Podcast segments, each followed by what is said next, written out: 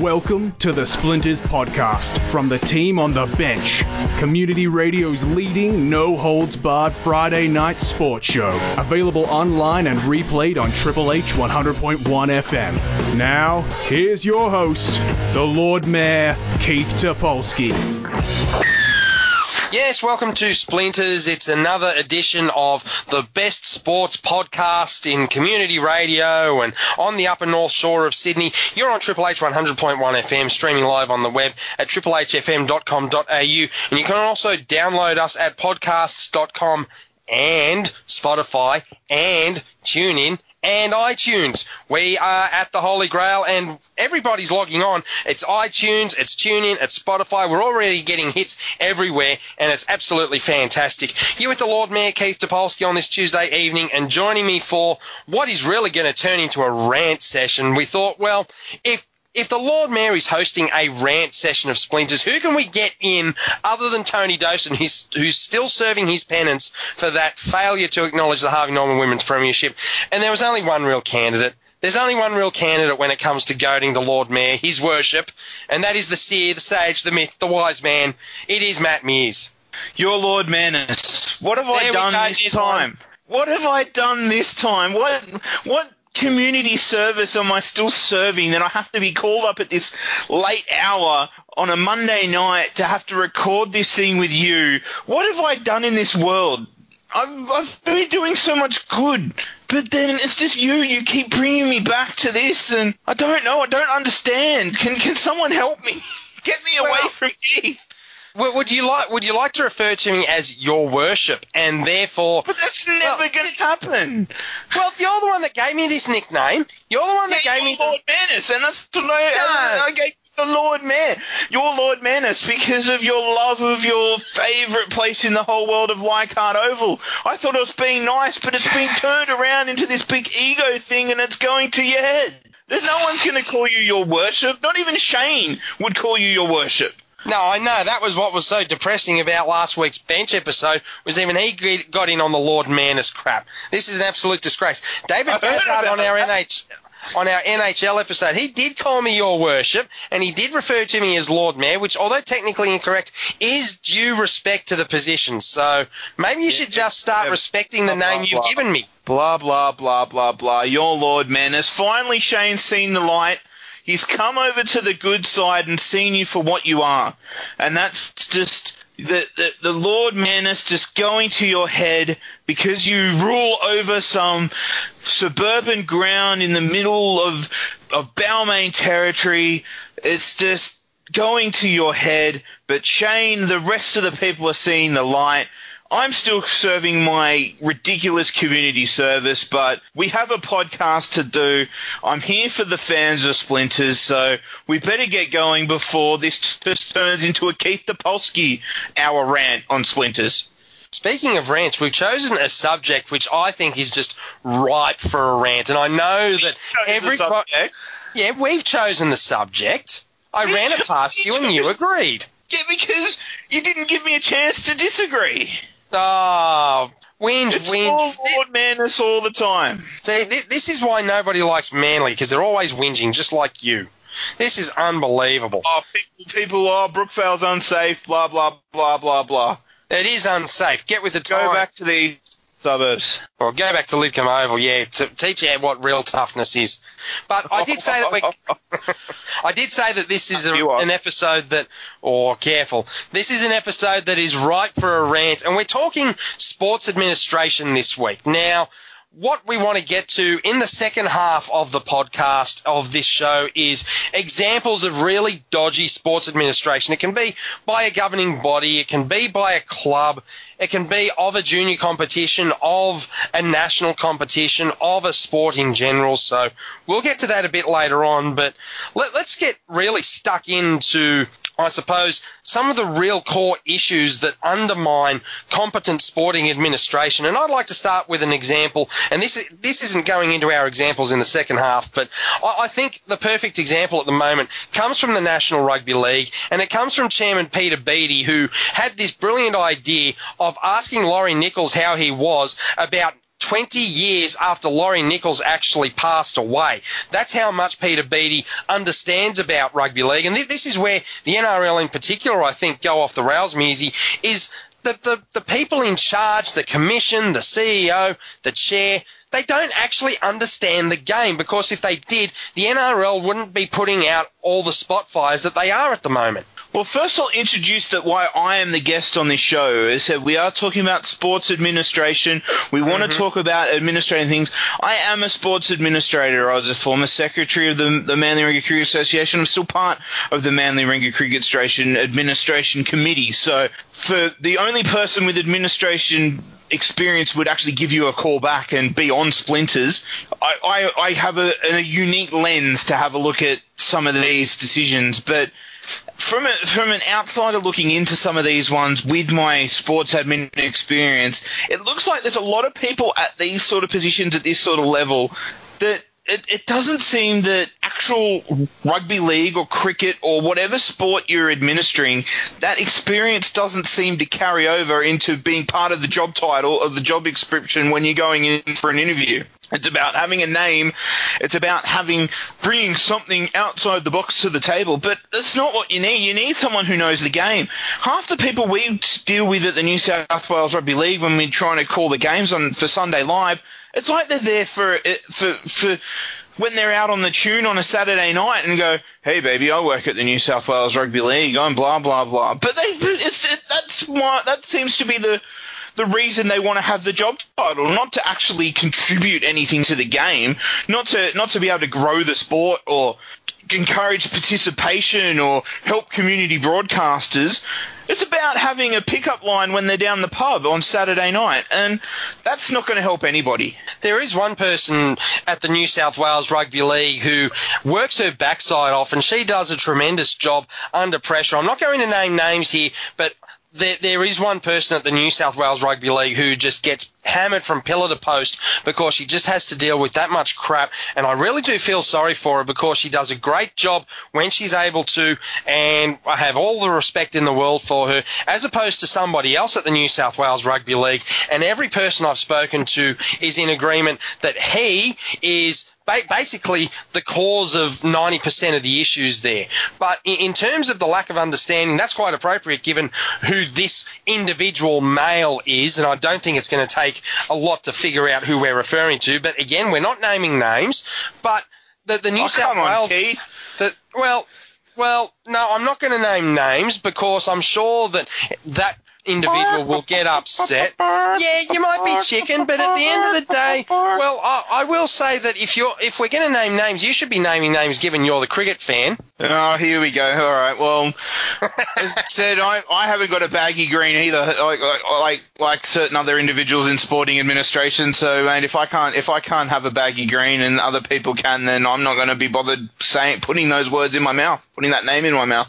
Well, that's fair enough then. But that that lack of real understanding that permeates down to the New South Wales Rugby League level. I mean, you look at the website and it's all Origin all the time until the Canterbury Cup is kicked off, and now we're getting coverage of the Canterbury Cup now that the season's underway. There's no coverage apart from a weekly highlights package and the team lists each Tuesday of the junior reps, and that's Matthews, Ball, Tarsha Cup. There's no coverage of the Harvey Norman Women's Premiership. There's no Shield coverage. There's no Massey coverage. These are competitions that we make our stock in trade. Well, not necessarily the reps, but certainly the Massey and the Shield is our stock in trade. We deal with these competitions on a weekly basis, and we get a lot of listeners out there. We know that not everybody who listens in engages via social media or lets us know when we've made an error or engages with feedback. But we know we've got a following there and they just don't want to engage on those competitions. Why? I would argue that it's probably because when it comes to Sydney Shield and Ron Massey Cup, those sides are run basically on the smell of an oily rag and it doesn't bring in the money. Whereas State of Origin is this great big thing that brings in the money.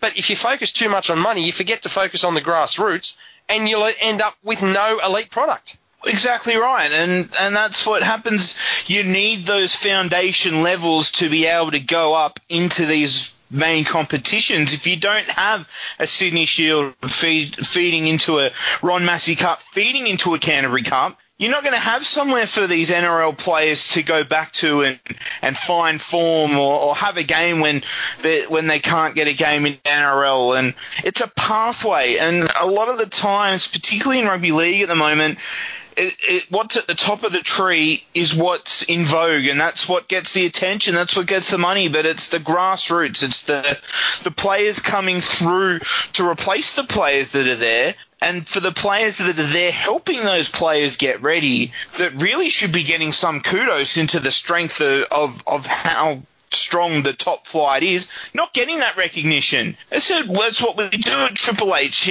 Ron Massey and Sydney Shield is our bread and butter and we love we love giving some scores around the grounds of, of the women's competition, and we'll keep people updated in the other competitions as well. Yes, we'll get out there and call a few Canterbury Cup games as well because we have North Sydney in our in our, in our caption area. And to be fair, we we enjoy having to step up and call these better competitions because for us as well, it's a step up in the level of that we're calling as well. We like to test ourselves as broadcasters, but at the end of the day, we know calling Asquith, Massey and, and Shield, calling Belrose Shield, that's our day to day job basically when we're there for Sunday Live. And we get to see, we probably see more of these competitions than the people that work at the uh, New South Wales Rugby League in the head honcho positions probably actually see them themselves. And we can tell you that, yeah, maybe they're not the best competitions, they're not the prettiest things to watch, but boy, you get some entertainment. Being out at Lionel Watts on Sunday. Uh, you got a send off and three sin bins, didn't you? A send off and we, three sin bins. Yeah, in two separate fights. It was it was it was on for young and old. It was WrestleMania. Kiwi Mick was going nuts. I was calling for the WWE referees to come running down the gangplank in there to try and break up the brawls. But it was it was good fun football.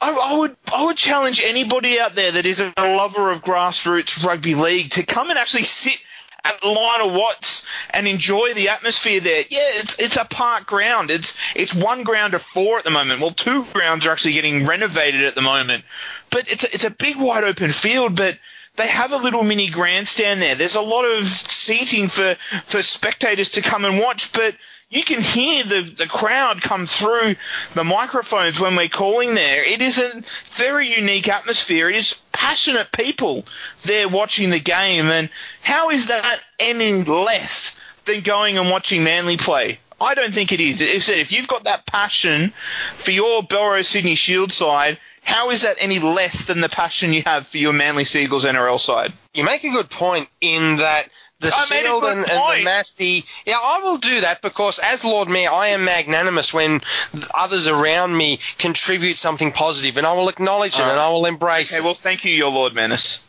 Oh, ah, and and there you go and ruin it. Terrible. But you, you, do make a good point in terms of it's no different from the NRL to the Massey to the Shield in terms of the passion. What the administrators seem to forget, though, is that they take this one size fits all approach. And if you're not getting crowds immediately to the game, and if you're not generating big money sponsorship, then it doesn't work because only things that generate the big money sponsorship really work. And if you're not getting people to first grade, then obviously it's not important. So it doesn't matter whether they're going to these lower grade games or not. But I don't know whether it's just the fact that Manly suck at the moment, but the atmosphere at those Belrose games is really quite something when you've got that little stand just absolutely full and might have something to do with the fact that the patrons are usually rather well lubricated when they do start cheering out from the grandstand. But you're saying that no one at Brookvale is, or any ground, or or Campbelltown where you were, no one there was well lubricated either. Well, at the suburb, at these small suburban second tier games, you can still sell full strength beer as opposed to the NRL where you're only allowed to sell mid strength, I think, or half strength or light. I'm, I'm not a beer drinker, so I don't know the exact terminology. I think they call it light rather than mid strength now. But you can still sell the full strength stuff at the suburban grounds, and I think that might be what appeals a lot of the time because you can still have that traditional atmosphere, but that demonstrates that if you take a one size fits all approach, it's not going to work because what you get at Shield and Massey level is basically going back to the old days of if you lined up with a with a Canterbury Cup side like Wentworthville is, and they've got teams all through the grades, then you can have an 11 o'clock, 1 o'clock, 3 o'clock kickoff, three games on a Sunday, and people will turn up and they'll love it. And that's not what you do at the NRL anymore. Well, they're, they're starting to bring it back in the NRL a little bit with the encouragement of more Canterbury Cup games to be played before NRL. Uh, you saw at Brookvale, somehow they played three games there on Saturday with the Jersey Flegg going into Canterbury Cup, going into the NRL game. I still don't know how that field took three games in one go, but I don't think it did. That's did. the problem. I don't think it did. Yeah, but yeah, but as I said, they they are attempting though to bring that game day feel back, but still, again, it comes back to without the coverage of these competitions, yeah, the the the passing, the the fair weather Manly fan. They don't have the knowledge of. Well, they might have a little bit of a knowledge of Canterbury Cup, with um, with just knowing that some of the reserve players going back there, but they won't know what the Jersey Flegg competition is.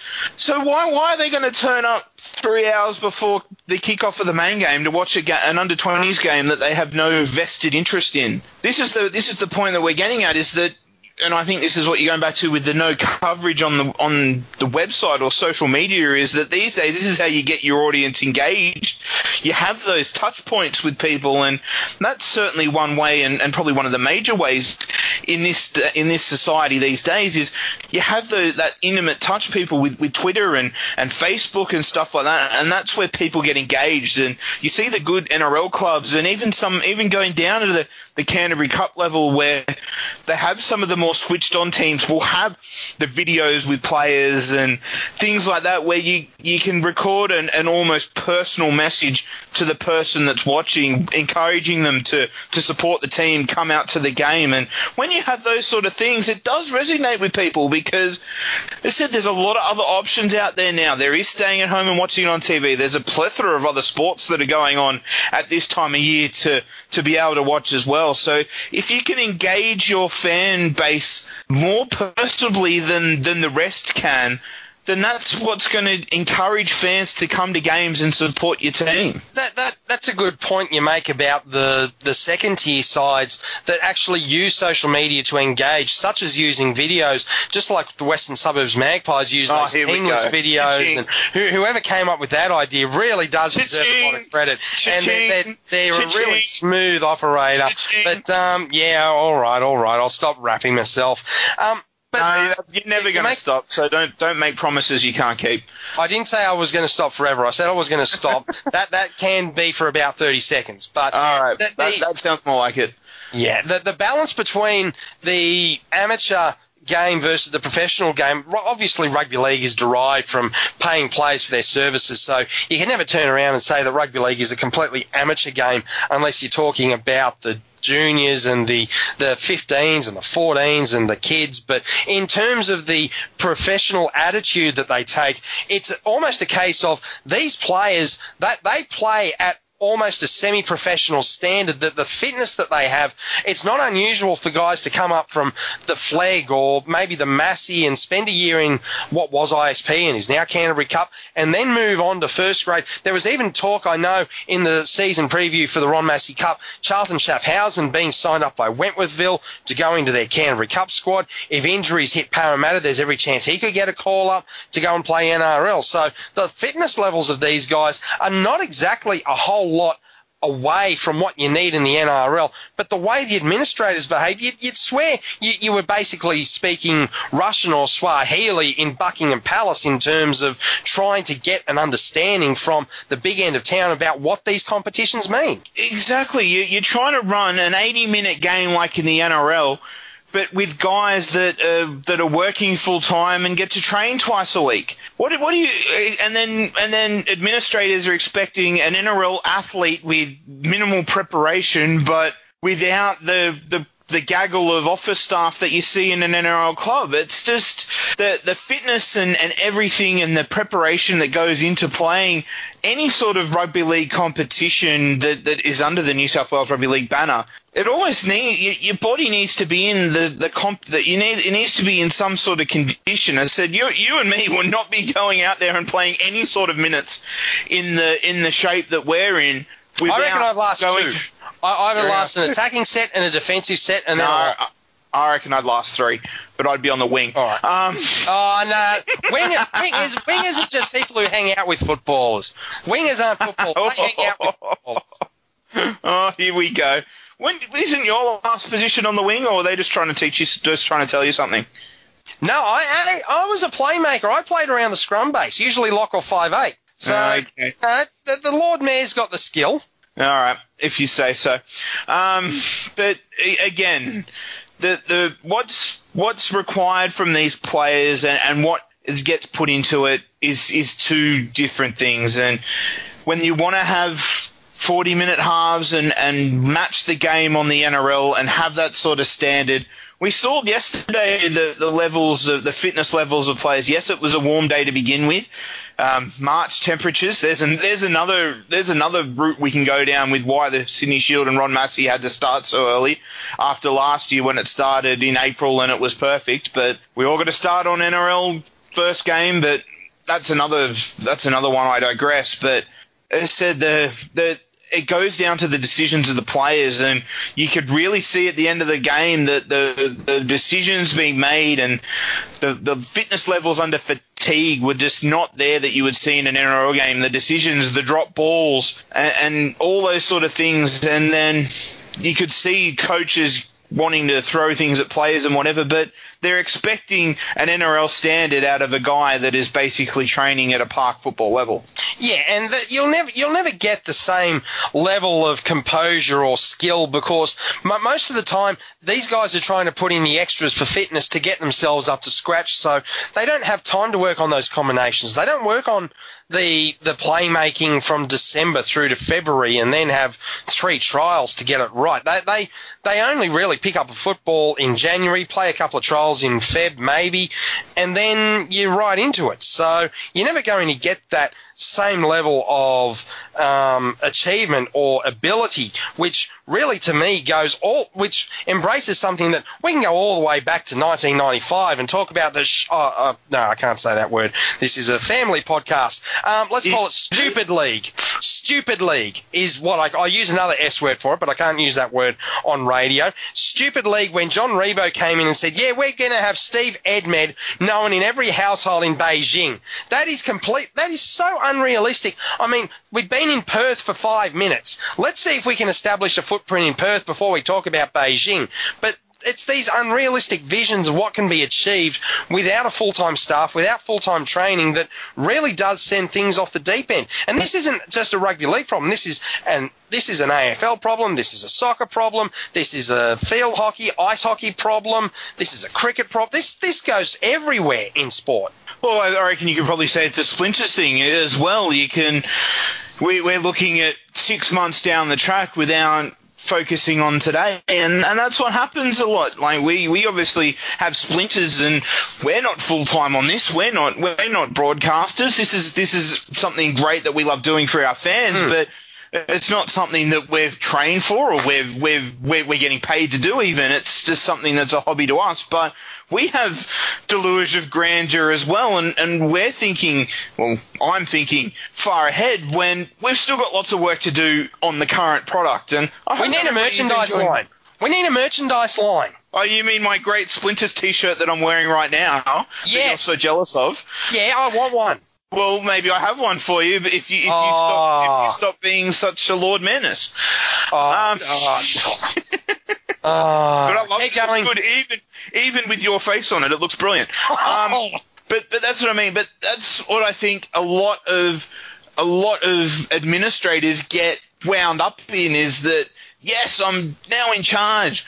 I've got this great competition, but if we do this, we could be here in six months, or we could be there in twelve months. But what about the problems that you got today? What about the establishing a footprint in Perth or making sure that all your teams are making money before you start putting in another team that you're going to have to prop up for however many years until they get their footprint? It's just, yeah, it's the.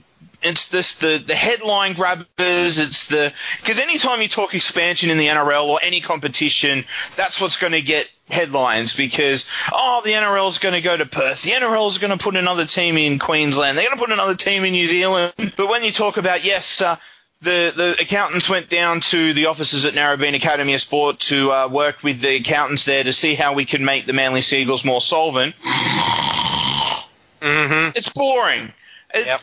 As much as it's in, it needs to be done for the game, it's not headlines. I said getting every NRL team solvent and making a profit every year should be the NRL's number one focus off the field before they want to put more teams in.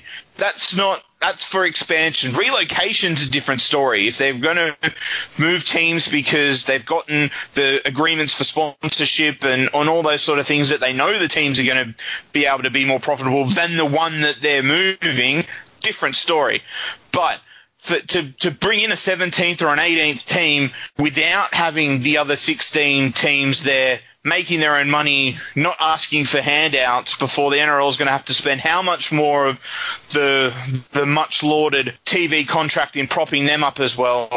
It's headline grabbers. It's it's it's people wanting to be in the newspaper every day. It's people wanting to be on the news every day, and they've worked it out that that's what it is. It's it's the big headline grammars that that draw the attention. It's not the going through the profit and loss statement of a of a football side to see where where money can be saved. And we we know that if you're going into a brand new market that is not necessarily sympathetic to the game, that you're going to have to pour in a lot of money, and that's what the AFL's had to do with the Gold Coast and GWS. But it just seems to me that the NRL doesn't have that sort of foresight or that sort of patience to do that, and they're more obsessed with trying to relocate clubs into new heartland areas, which is great. But if you really want to expand and really get the game growing, you've got to bring in new fans. But it, it just seems to me that the whole idea of new fans is just something that the NRL claims it wants to engage with, but not really wanting to actually do the hard yards. But those those t-shirts that you brought in, where do we start selling them? Can we put them online? Can we put them on podcast.com? I don't know. I don't know if podcast.com has a merchandise scene. Maybe we can put something up on Facebook if there's some wanting be some orders. If we get enough orders, we can order them in and, and do something like that. But Maybe maybe we need to get Marco, our designer, back and give us a few more designs as well because I tell you, this T-shirt it's looking smick. Our, it is just our logo. You'll be able to see our logo on podcast.com and, and iTunes and everywhere that you can download Splinters. So, as I said, man, it's just it's just absolutely great. I brought one out in the office and I got it delivered to work today, and I reckon I could have sold all all all the ones here that I got picked up. I did get one. I am nice. I'm not like like his Lord Manus. I did oh. order one for ah. everyone in the team, but I probably should have just sold your one. I reckon I would have got a good lot of money for it. Well, what we might do is you and I can sit down right now and discuss our next our uh, merchandise line for Splinters. We'll discuss uh, that, and, and we'll we'll we'll discuss that right now, and we'll tell you about the Sydney Bears, our new podcast and bench sponsor. They sponsor the bench. They sponsor Splinters. Well, we we'll love the Sydney about, Bears. Maybe they yeah. can put it. Maybe we can get the Sydney Bears to sell it. Quite possibly, we could do that. So we'll talk about exactly what we're going to do offline, and when we're done with that, we'll come back and list some of the all-time great admin debacles that we think of, not necessarily at the elite level, but certainly at the junior level. That's next, right here on Splinters. It's time to hit the ice. Your All About Caring Sydney Bears are back for the 2019 Australian Ice Hockey League season with all the speed, hits, and goals that ice hockey is famous for. Buy a season ticket package to ensure you're not left out in the cold as your Bears rip and tear with the aim of going one better on last year to claim the 2019 Goodall Cup. Log on to bearsden.com.au for all your season ticket and merchandise options. And for the latest Bears news and updates, tune into the bench every Friday from 6pm. Sydney Bears, hear us roar. Sponsors of Triple H. Yes, welcome back to Splinters here on Triple H 100.1 FM, streaming live on the web at www.triplehfm.com.au, and you can download us at podcasts.com and tune in and Spotify and iTunes. We are everywhere. Splinters is everywhere. Splinters are everywhere. Make sure you have a look before you sit down. Otherwise, you could find yourself a little bit sore with those splinters getting into you. I am the Lord Mayor Keith Topolsky. I'm joined by the seer, the sage, the wise man, Matt Muse. You came up with some ideas about how we could make some coin in that break, Measy. I like where you're thinking. Well, mate, if we go to sports admin, I did used to run the Manly Seagulls. Uh, ad, my website store. So I've got a few things up the back of my sleeve that uh, if the demand's there, that maybe we can have a little bit of a Splinters clothing line or something of that description. Just watch this space. As I said, if if the demand's there, You tell us. You come back to us. Hit us up on Facebook, facebook.com slash the bench HHH. We always love your feedback. It can be about the show. It can be about the Lord Mayor. It can be about wanting your own Splinters t-shirt. But just if you if you don't tell us, we won't know. And if you've got anything that you want us to discuss, or if you want certain panelists to discuss any topics, then certainly let us know as well, because we're always happy to cater to the audiences, and we've got a packed schedule going forward, but there's plenty of things that can be moved, and I know we've got uh, we're aiming for an Australian Ice Hockey League preview, and we're looking at maybe previewing the Women's World Cup, and some things that don't really get a huge amount of coverage elsewhere. And I know that we didn't do an NRL preview on Splinters because everybody does an NRL preview, but And we we did did a Harvey Norman Women's well. Premiership. Yeah. Yeah, but as I said, that's what Splinters is for. Splinters is for the, the Harvey Norman's Women's Premiership. It's there for the people that can't listen on a Tuesday night at 8 o'clock to be able to enjoy it. The NRL competition we covered on the bench in long form, and, it, and it's on our main show, but as you said, it's there for everybody to see. So we this is the reason for splinters as we've said in the past is that we're here to tackle the, the not so popular the ones that aren't so mainstream and, and to be able to have a voice in that and have a voice for those uh, for those second tier competitions for those second tier issues that that aren't so quite widespread out there in the media at the moment Absolutely. Now, we, we did say that we would get into, in this second half, some of the all time great admin cock ups of what we we've, we've only got half a show to go through those yeah, we've only got a half show, so we're going to have to keep it very, very tight. But, Mearsy, something that we broke on the bench on Friday night, it, it had been put out there a couple of days, but nobody had really reported it, and we were the first ones to really make a bit of a song and dance about it, was the the abolition or the end of the Manly North's A grade competition. There's only four teams. Barara um, won't have a team after Ross Hoy uh, accepted a job as assistant to Jason Taylor at North Sydney, and Barara weren't able to get an A grade team together. So that's pretty much it.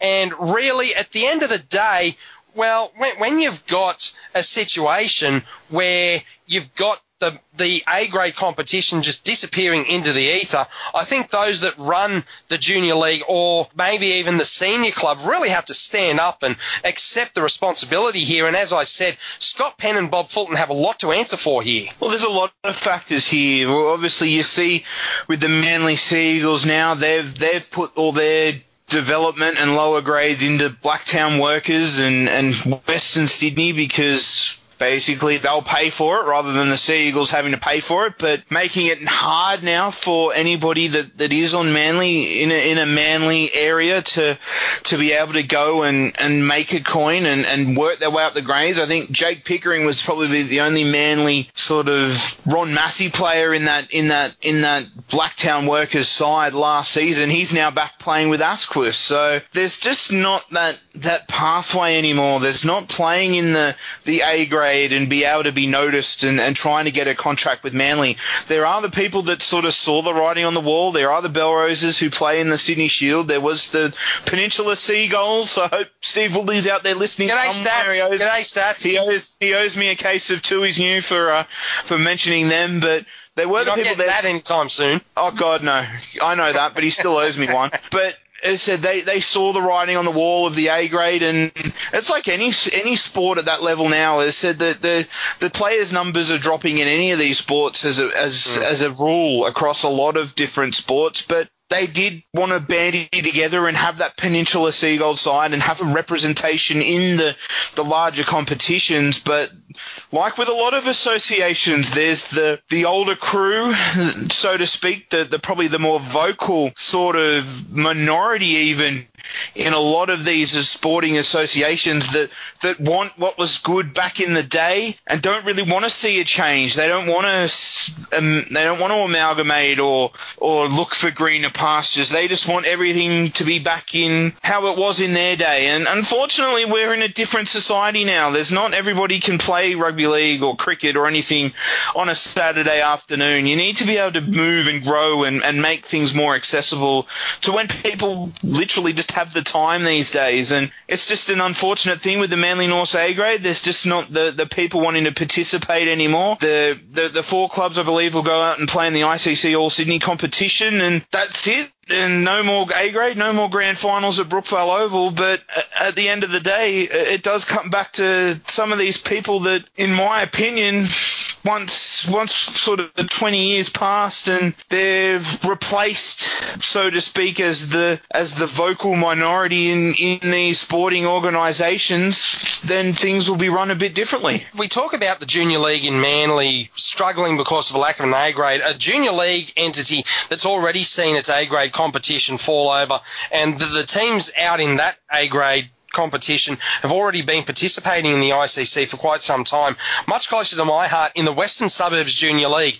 Now, if you were paying attention to the New South Wales Rugby League website earlier this season, you would have seen that the Western Suburbs District Junior League actually went into administration and folded and has now been replaced by a new entity. I believe it's something along the lines of Wests Tigers Junior Rugby League Macarthur or something along those lines. So Wests Tigers have taken it over.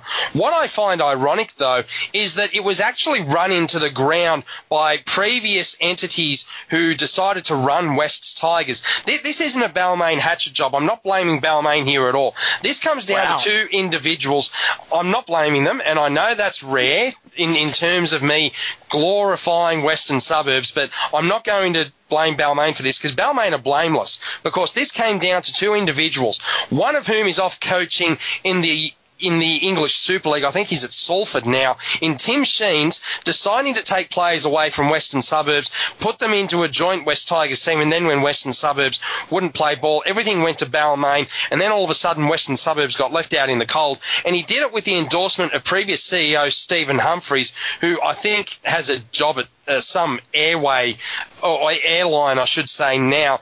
Such is the, the great legacy he left in rugby league. And poor old Grant Mayer, a guy that I know you've had a, a little bit of time dealing with, Mizzy, he had to come in and just clean up an absolute disaster.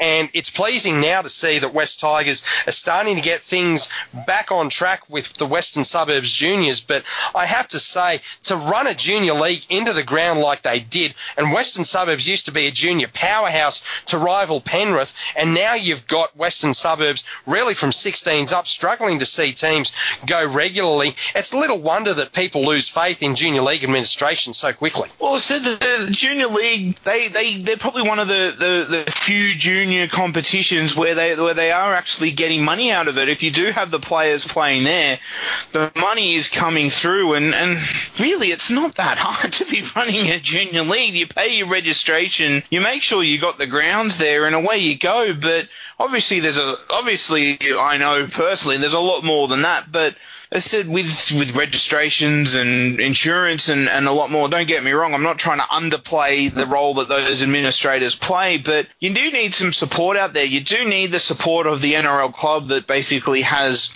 ownership of that area to be out there to be visible within the community to to to encourage that participation. Going back to what I said in the first half about being visible and, and having those touch points with with your potential fans. And I said if, if you have people coming and, and coming to trial games or registrations or doing clinics in schools, you have that NRL player coming in there, it, it resonates a lot more than just having a, a, a, participation officer coming in and helping you throw a few footballs. So I said if, if they get the focus that they deserve and the attention that they deserve and they get the, the, the, the NRL club buying into it and providing the players that they need to do, then something will happen. I'll go back to my own experience in the Manly, the the Manly area through rugby league. I went to Beacon Hill Primary School. It is a two minute to three minute drive from Beacon Hill Primary School to Brookvale Oval. We had one NRL player come to our school, and this was going back to the early 90s. We had one NRL player come, even though one of our former teachers is the, the ex Manly forward Ian Thompson, mind you, but we had one NRL player come to our school that I can remember, and I can remember it vividly because just Keith, guess, guess who was the NRL player we had? Early 90s, NRL, guess who came to our school? How early 90s are we talking about? 91, 92 or 93, 94? Probably, yeah, that probably 92, 93. Um, I'll take a punt and say Desi. Ba-boom. Um, Vorton was already gone. Um, I think he was there at the time. Ian Roberts. Ba-boom. Uh, let's go one out of the box. Um, Owen Cunningham. You're not even thinking the right team. Really? Really. You're two minutes from Brookvale and Manly couldn't send a player. Nope. Oh, tell me it was someone had- from Western Suburbs. No, we had one of our good friends at Triple H, Greg Florimo, came to our school. Really? And we are two North Sydney. The Bears Yes, are North- poaching Manly schools as their development. Yes, Oh we had God. Greg Florimo come to our school, and we were probably the second, because obviously there's Brookvale Primary School, which is across the road from Brookvale Oval. I Yeah. can't imagine who they got, but we would be the second closest school to Brookvale Oval. And we Oh, had Greg. Florimo come to our school, and Oh. this was this was what 25 plus years ago. So now can you see the examples of what's going on in this district for rugby league, in the Manly district? It's terrifying to think that of all the dramas that's happened in Western suburbs with the Junior League and previous West Tigers administrations having a role in that, to think that all of a sudden when you look at those problems, you think, well, at least they're still sending the players out to the schools as opposed to Manly who left it to their, their arch, not even arch rivals, their biggest enemies to have someone go and try and get those kids involved in the game. That's just scary. Moving right along though from rugby league, something that is very close to your heart and very close to the sleeping pills on my bedside table. You have a big drama with the way Cricket Australia are scheduling big bash matches and the Sheffield Shield to really avoid the long form of the game, and that's filtering down to grade cricket. Well, it's filtering down to all, all levels of cricket that the mandate is about juniors playing short form. Yes, I get that the Big Bash is a big revenue earner. You want to play it during the peak times of year, the school holidays and stuff like that, because that's when people will come out and see it. That's when you can have the the opportunity to build new fans, get more people involved in the game. That's when the crowds are going to come out, particularly when you're running games every night of the week. I understand that. Don't get me wrong. But when it filters down from Cricket Australia to Cricket New South Wales, and the mandate is that now that because particularly here in Sydney, we've got two big bash teams to fill and not one Sheffield Shield team, that we need to identify T20 players. So junior reps, junior junior club games are all moving towards a shorter format, more participation, even in the higher age groups, where it said it's all about hit and giggle. Unfortunately, when you still want to be the number one test team in the world, you can get kids coming up in 15, 16, 17s who've never batted for longer than 20 overs. How are you supposed to create shield players, grade cricket players, people that can go out there and bat long innings or bowl more than four overs or five overs or whatever like that? Can I mean, just pull you up on, only- on, on that? That the the idea that you you you're getting used to your four over stints or your ten over stints does that play into some of the injury problems that guys like Hazlewood and Cummins and Starc Oh. are having with their back? Don't get me started on these bowling limits. Back in the day, even for myself being a, a park cricketer at best, the more I bowl, the better I bowl and the better I feel after it because the more you get the muscles working, you get everything conditioned. Bowling's a hard thing to do. When you come through and bowl, when you come over with a delivery, nine times your body weight, and I can tell you with me, that's a lot of body weight, goes through your, for me, front, left leg, front leg as you come over to bowl. Not a lot of people that aren't cricketers realize that. It takes a big strain on your body to be able to do that. With all these bowling limits and everything like that, when you're growing up, this is when your body gets used to all this. It, not like it fuses in, but your bones, they, they grow up eh, expecting the, the soreness. They, they, they can adapt to that soreness. They can grow and they can bind together and they can toughen up. But when you limit that and you can say to kids, no, you've, you've bowled enough today when the kids are still feeling fresh and stuff like that, when you do throw them into a longer form game, and their body's doing things that they're not used to, that's when you get injuries. Pat Cummins is the perfect example. He was 18, gotten thrown into a Sheffield Shield final where he'd been coming off bowling limits where he could only bowl 10 to 12 overs in a day. He bowled 25 in a Shield final one day because of an injury to another New South Wales bowler. And since then, he, and I don't think he played cricket again for six months after that. is it little wonder why? Because we're, uh, we're getting kids to come through with these limits, and then as soon as they become professional in quotation marks, all the limits go out the window, and they're throwing them out there with a body that's not prepared. Hashtag end Mears rant. I'll take a note of that one. Now, one thing that has really driven me nuts, and it, it applies to me. all sports, and that's not you actually, is changing rules mid-season. Now, the NRL's done it. The AFL's done it as well. Every sport has done it. But what really irked me about one time the rules were changed mid-season was in the Group 6 Country Rugby League competition a few years ago. And a club that is getting a lot of coverage in the Sydney Shield for their continued success is the East Campbelltown Eagles. And they were the victims of this. So what happened was East Campbelltown is a Western Suburbs junior club. East Campbelltown juniors play in the West District as part of the New South Wales Rugby League. East Campbelltown, the A grade team, decided they weren't going to play in the New South Wales, so they jumped across to the Country Rugby League Group 6 competition. That starts in Mount Annan, Currans Hill, now takes in Oran Park, goes all the way down, I think, almost to Bowral. I think it cuts out at Mossvale before it goes into another competition a bit further along. But you had a situation whereby all these East Campbelltown players were registered under a point system very similar to the Ron Massey Cup and Sydney Shield. You then had the Group 6 administration of the time magically one weekend turn around and say, oh, hang on, East Campbelltown is not a junior club in Group 6. So all of a sudden, all these two point players, which were being put in the East Campbelltown system, were all of a sudden worth 20 points. So you'd field players worth 20 points, and you'd be running out a team worth 300 points when the weekly limit was 100. Very similar to Ron Massey Cup. And all of a sudden, East Campbelltown were basically banned from participating because they couldn't find these players who had played junior rugby league in Group 6 because these were all Western Suburbs juniors.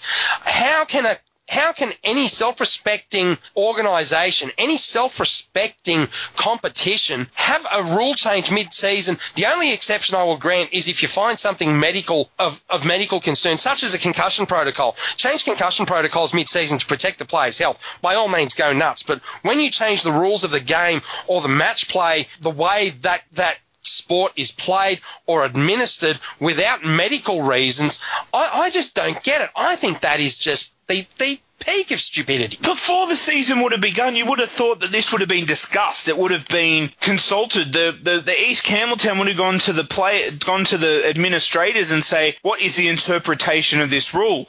And I'm sure they would have said, "Yes, juniors." And if that's what's happened, then yes, it's just making the Group 6 administrators look crazy. It makes them look stupid because East Campbelltown would have been thinking that they were been doing the right thing, but at the end of the day, when you go around, turn halfway and make an about face halfway through the season, it's almost like there's pressure on someone else. They're probably playing too good, and all the rest of the clubs were complaining. So That- they were trying was- to find a way to get them That out. was one of the theories that was being floated at the time, was that because East Campbelltown were playing so well, that a lot of these other country clubs were blowing up. I don't know how much truth there was to that rumour, but that was certainly something that got a lot of legs at the time. Well, it, it, it must be one of the reasons, and usually, yeah, a lot of backroom deals, and oh, if we got to play that East Campbelltown side, it happens in all in all competitions. There's teams that think they're hard done by because they've got to play against a harder team, and oh, if I don't go out there guaranteed to win, I don't want to play anymore. But even if they were, you'd at least think that if they were going to change that ruling and make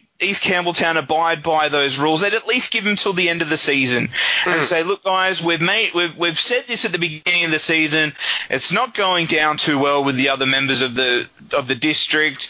We're going to probably have to look into enforcing the rules a bit differently next season. So you might want to have to either try and recruit some Group Six juniors or change competitions next year. But for this year, we'll be nice and and let you sort of play out the end of the year under what you've been playing under. But yeah, to go and change something like that to the actual registration and the and the point system being used halfway through when it basically was agreed that they could do one thing at the beginning of the season. That's just a joke. Time is getting away from us here. Two very quick examples before we get into the last two of admin decisions that really do boggle the mind. Hockey New South Wales, and I'm not talking ice hockey, I'm talking field hockey here.